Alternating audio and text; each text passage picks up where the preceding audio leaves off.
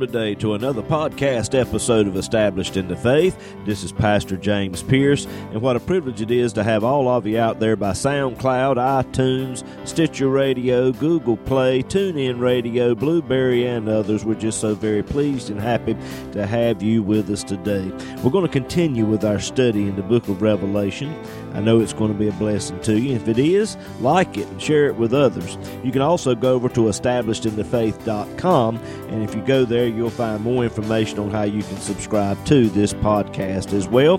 We love hearing from you, so please feel free to contact us with any questions and comments that you may have.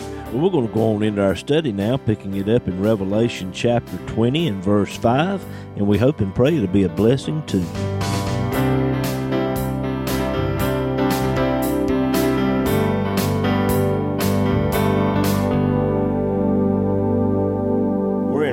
Revelation chapter 20. If you have your Bibles and would like to turn there,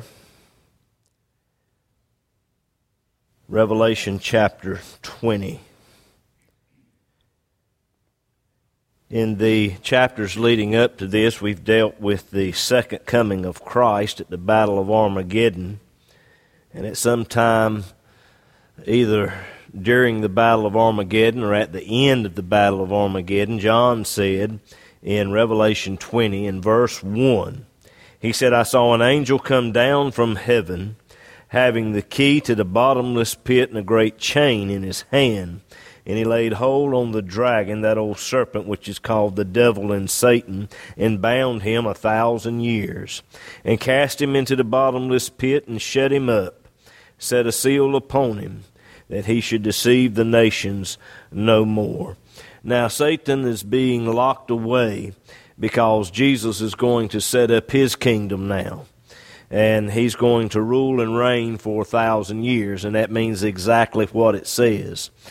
Uh, six times the Holy Spirit, through John, uh, gave this figure, a thousand years. So it's not symbolic of anything, it is exactly what it says there. Uh, with Satan locked away, it's going to be the greatest time the world has ever known. There's going to be a big difference in the world. Some changes will be made. Um, the Lord Himself, like I said, is going to rule and He's going to reign. He will be the government of that day, and you and I will reign with Him. We'll be helping Him in whatever the case. The Lord is going to decide the disputes of people at that time. He'll decide the disputes of nations to such an extent that they will beat their swords into plowshares, which means there will be no more war. There will not be anything that destroys at that particular time. The animal kingdom's going to be put back like God originally intended for it to be. The deserts of the world are going to become fertile to where people can grow crops and support themselves. And like I said, with Satan being locked away, there's going to be a big difference in this world because he's the one who kills, steals, and destroys. But with Jesus ruling and reigning, it's going to be a time of abundance. Uh, he, that's what Jesus said. I've come that you might have life and might have it more abundantly. The world's going to see it at that time. And guess what? All of us are going to be a part of it. Glory to God.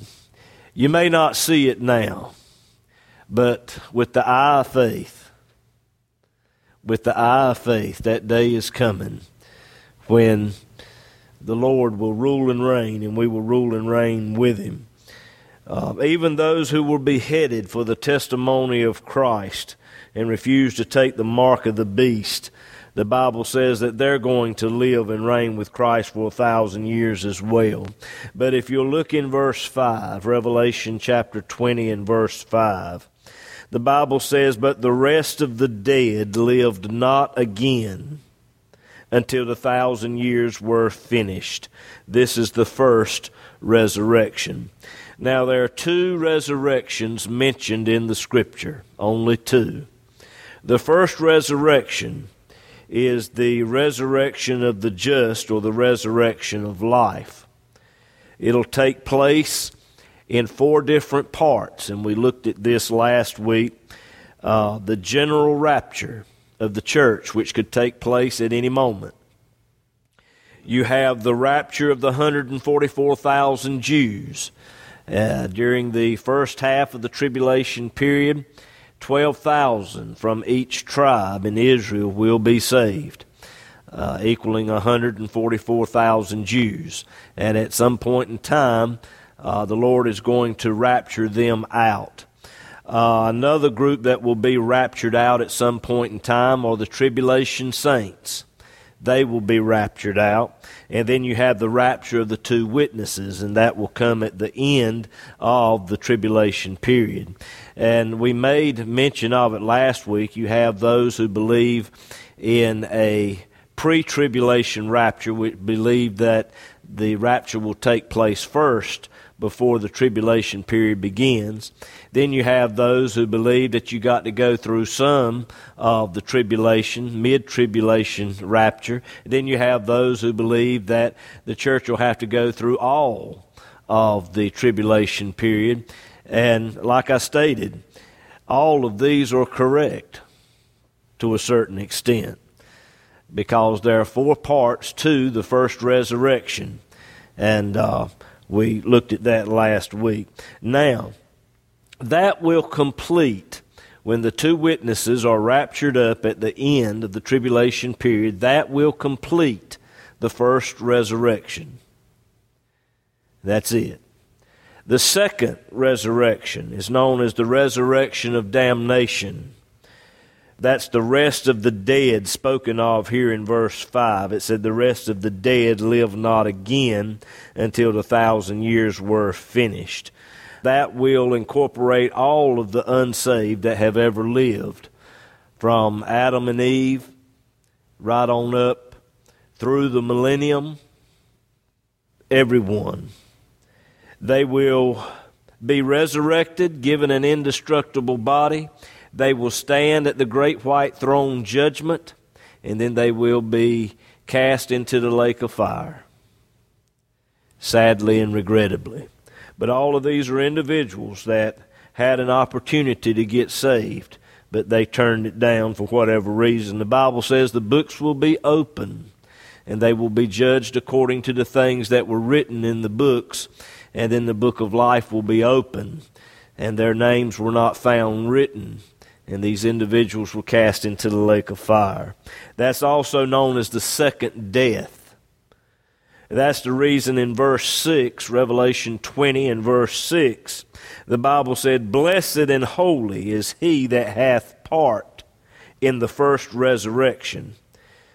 I don't know what part you're planning on going up in, but I, I, I believe when the general rapture of the church takes place at the beginning, that's when I'm going up. I'm going up right to start with. I'm ready for the trump to sound. I'm listening for it. Got my glad bags packed. I'm ready to go. And hopefully you are too, if you're walking with the Lord as you should. At any rate, the Bible says, Blessed and holy is he that hath part in the first resurrection. On such the second death has no power but they shall be priests of God and of Christ and shall reign with him a thousand years.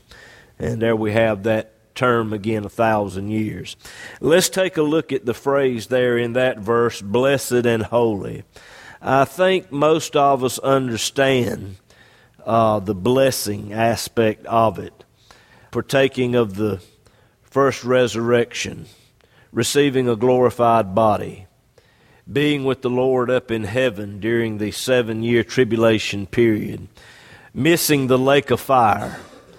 Uh, we're blessed to be able to sit down with the Lord at the marriage supper of the Lamb and to be rewarded for the works that we've done, uh, whether they be good or bad. But like I said, we're blessed, and I think we understand the blessing aspect of that. But I want to zero in on the holiness part of that. Some of you would say, well, Brother James, I understand that when the rapture takes place and the sin nature is done away with, and I received a glorified body, I'll be holy then. Well, My word to you tonight is simply this You're just as holy right now as you will be then. By faith, right now, you're just as holy as the blood of Jesus Christ can make you. Understand that. You are a holy people. Well, you look at yourself and you say, Well, Brother James, you don't understand what I did today. You you don't know what I said today. I had an evil thought today that I shouldn't have had. You know, we all fall short. But the Bible says in 1 John 1 and 7, Haven, if you will, put it up on the screen. 1 John 1 and 7. If we walk in the light as he is in the light, we have fellowship one with another, and the blood of Jesus Christ, his Son, cleanses us from all sin.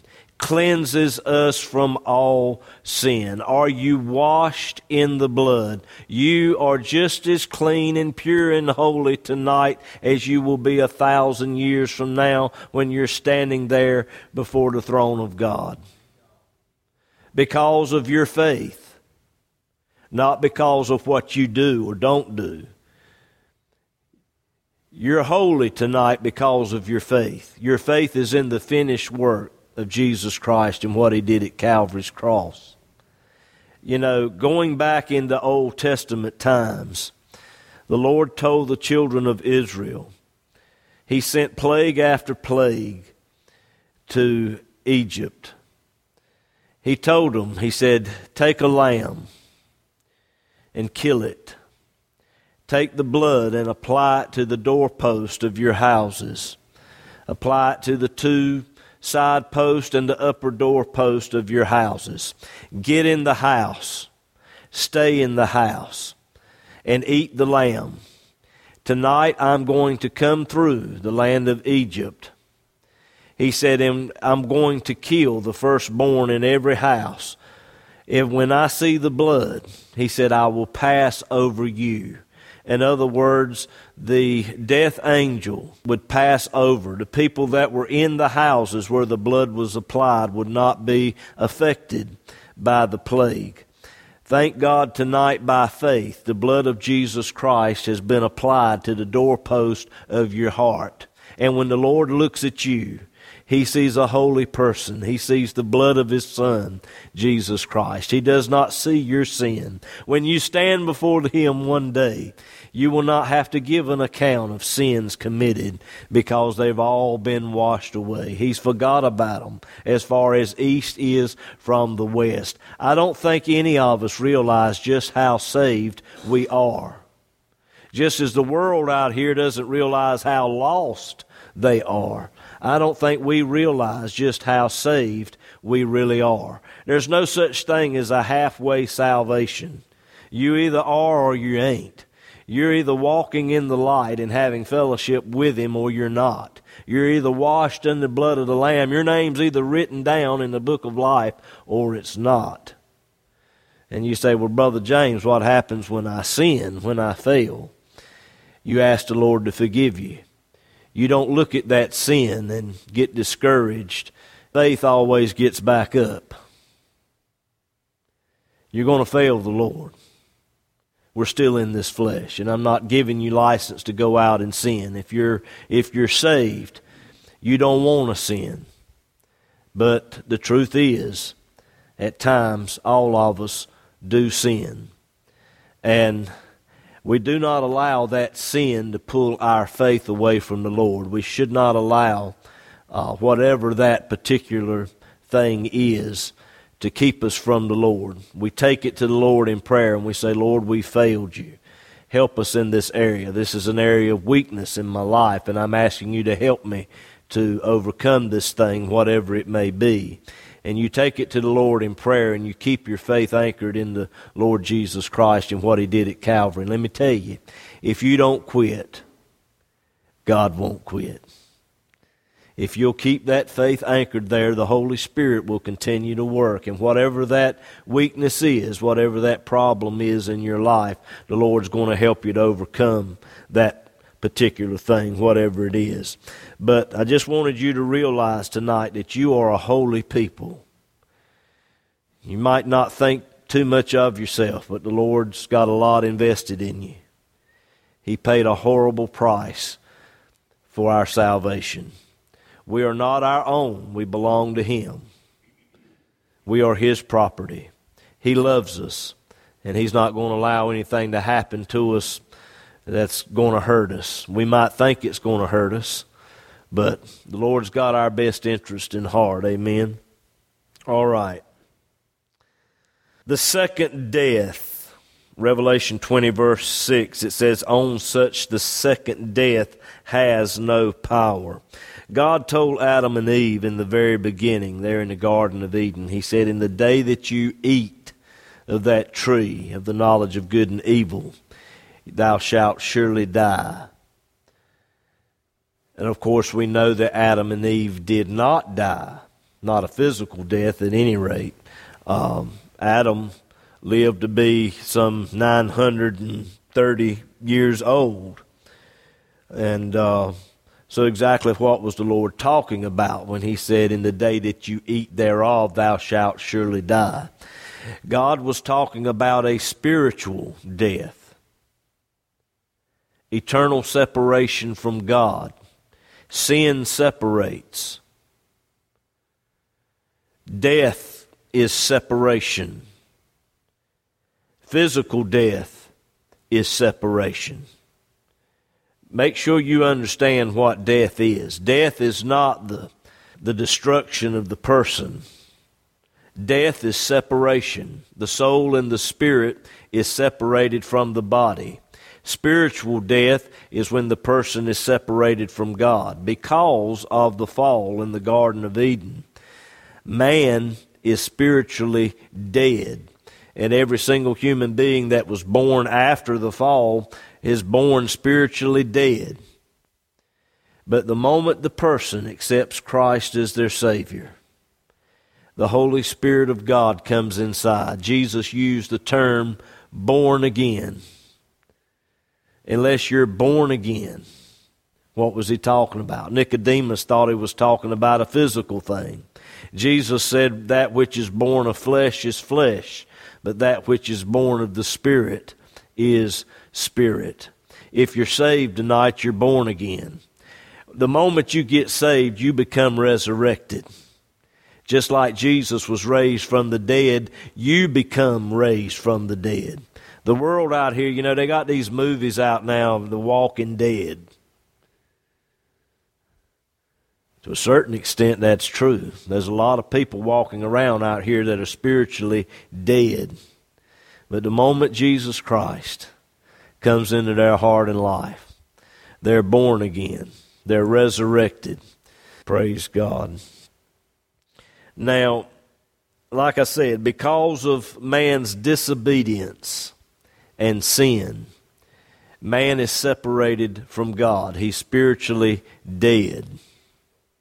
And the end result of that is physical death. The Bible says in Hebrews 9:27, Haven if you will put that up on the screen.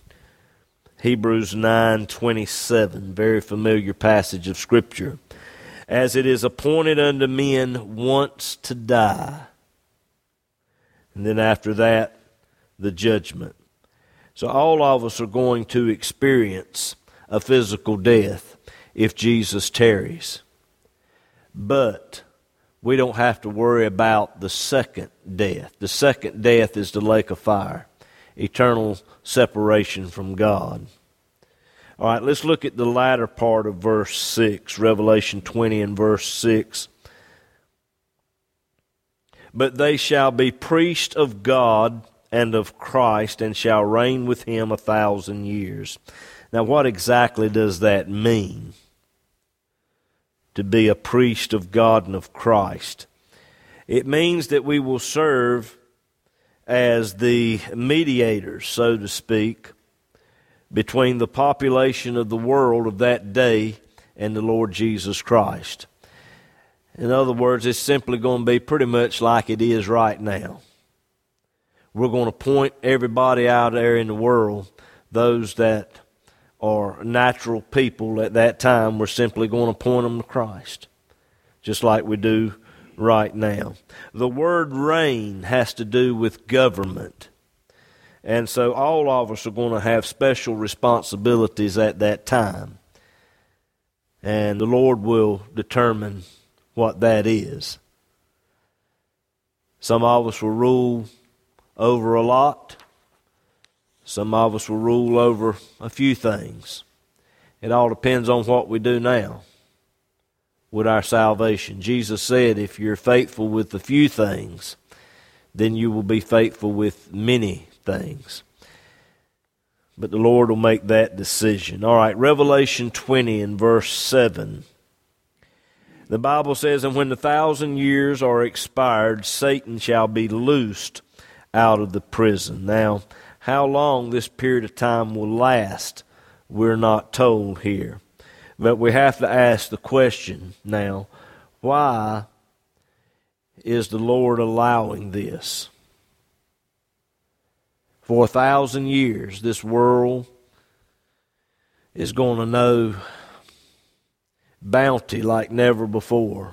No war, no sickness, because Satan's been locked up. The greatest time the world has ever known, and now the Lord's going to allow Satan to be loosed out of the pit. Why is he doing this?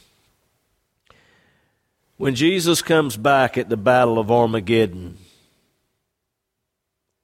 and he puts down that rebellion, the Antichrist and the false prophet, and all of those that are gathered at that battle, as well as all of those that have taken the mark of the beast, they're going to die. But not the whole world. There will be those who made it through the Great Tribulation period. They survived all of the judgments that came. They did not take the mark of the beast. And at the same time, they didn't accept the Lord as their Savior. They're going to go right on into the millennium. They will be given ample opportunity to accept Christ as their Savior. Some will, some won't. Also, at that particular point in time, there are going to be children born, just like it is right now.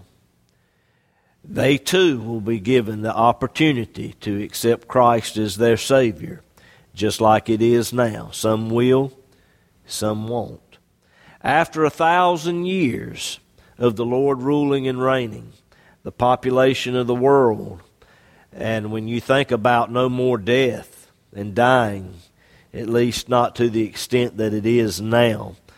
There's going to be quite a number of people on the face of the earth at that particular time in natural bodies.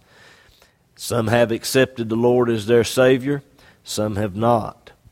And the Lord is going to allow Satan to be loosed at this particular time to pull together all of those that have rejected Christ. They have refused to accept Christ as their Savior.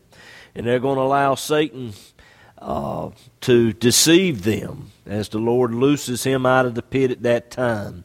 And they will gather themselves together against Jerusalem.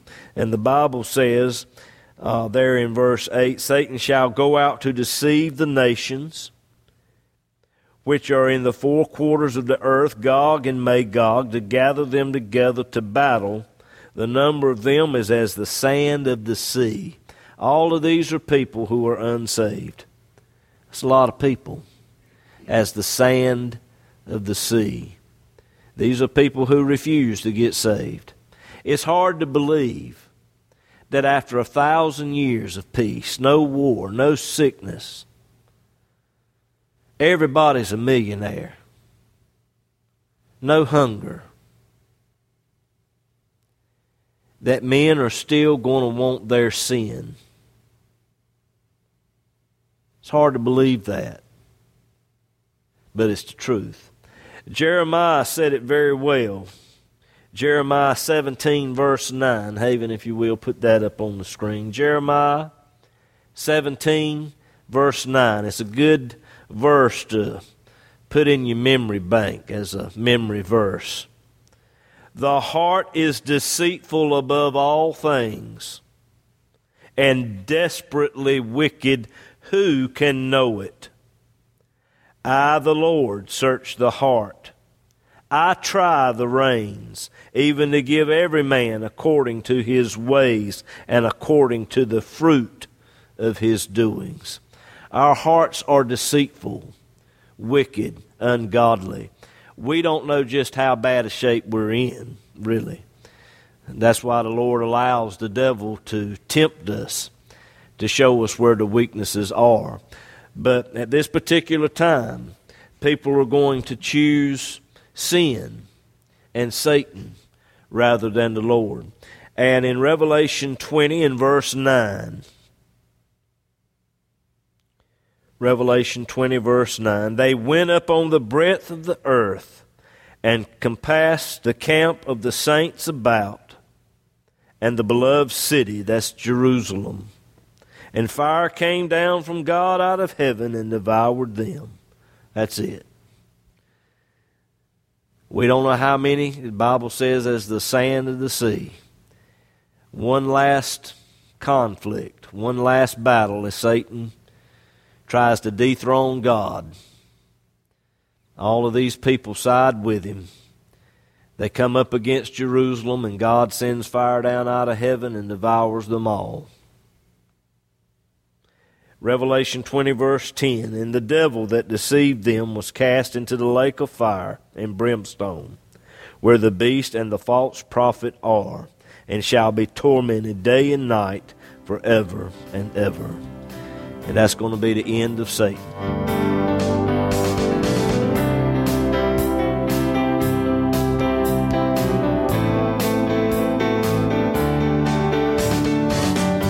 Program today has been a blessing to you, we hope and pray that you'll share it with others. This podcast has been made possible by the prayerful and generous financial support of listeners like you. To contact us or to contribute to this ministry, go to establishedinthefaith.com, click on the Donate tab. All donations are safe and secure through PayPal. We look forward to hearing from you.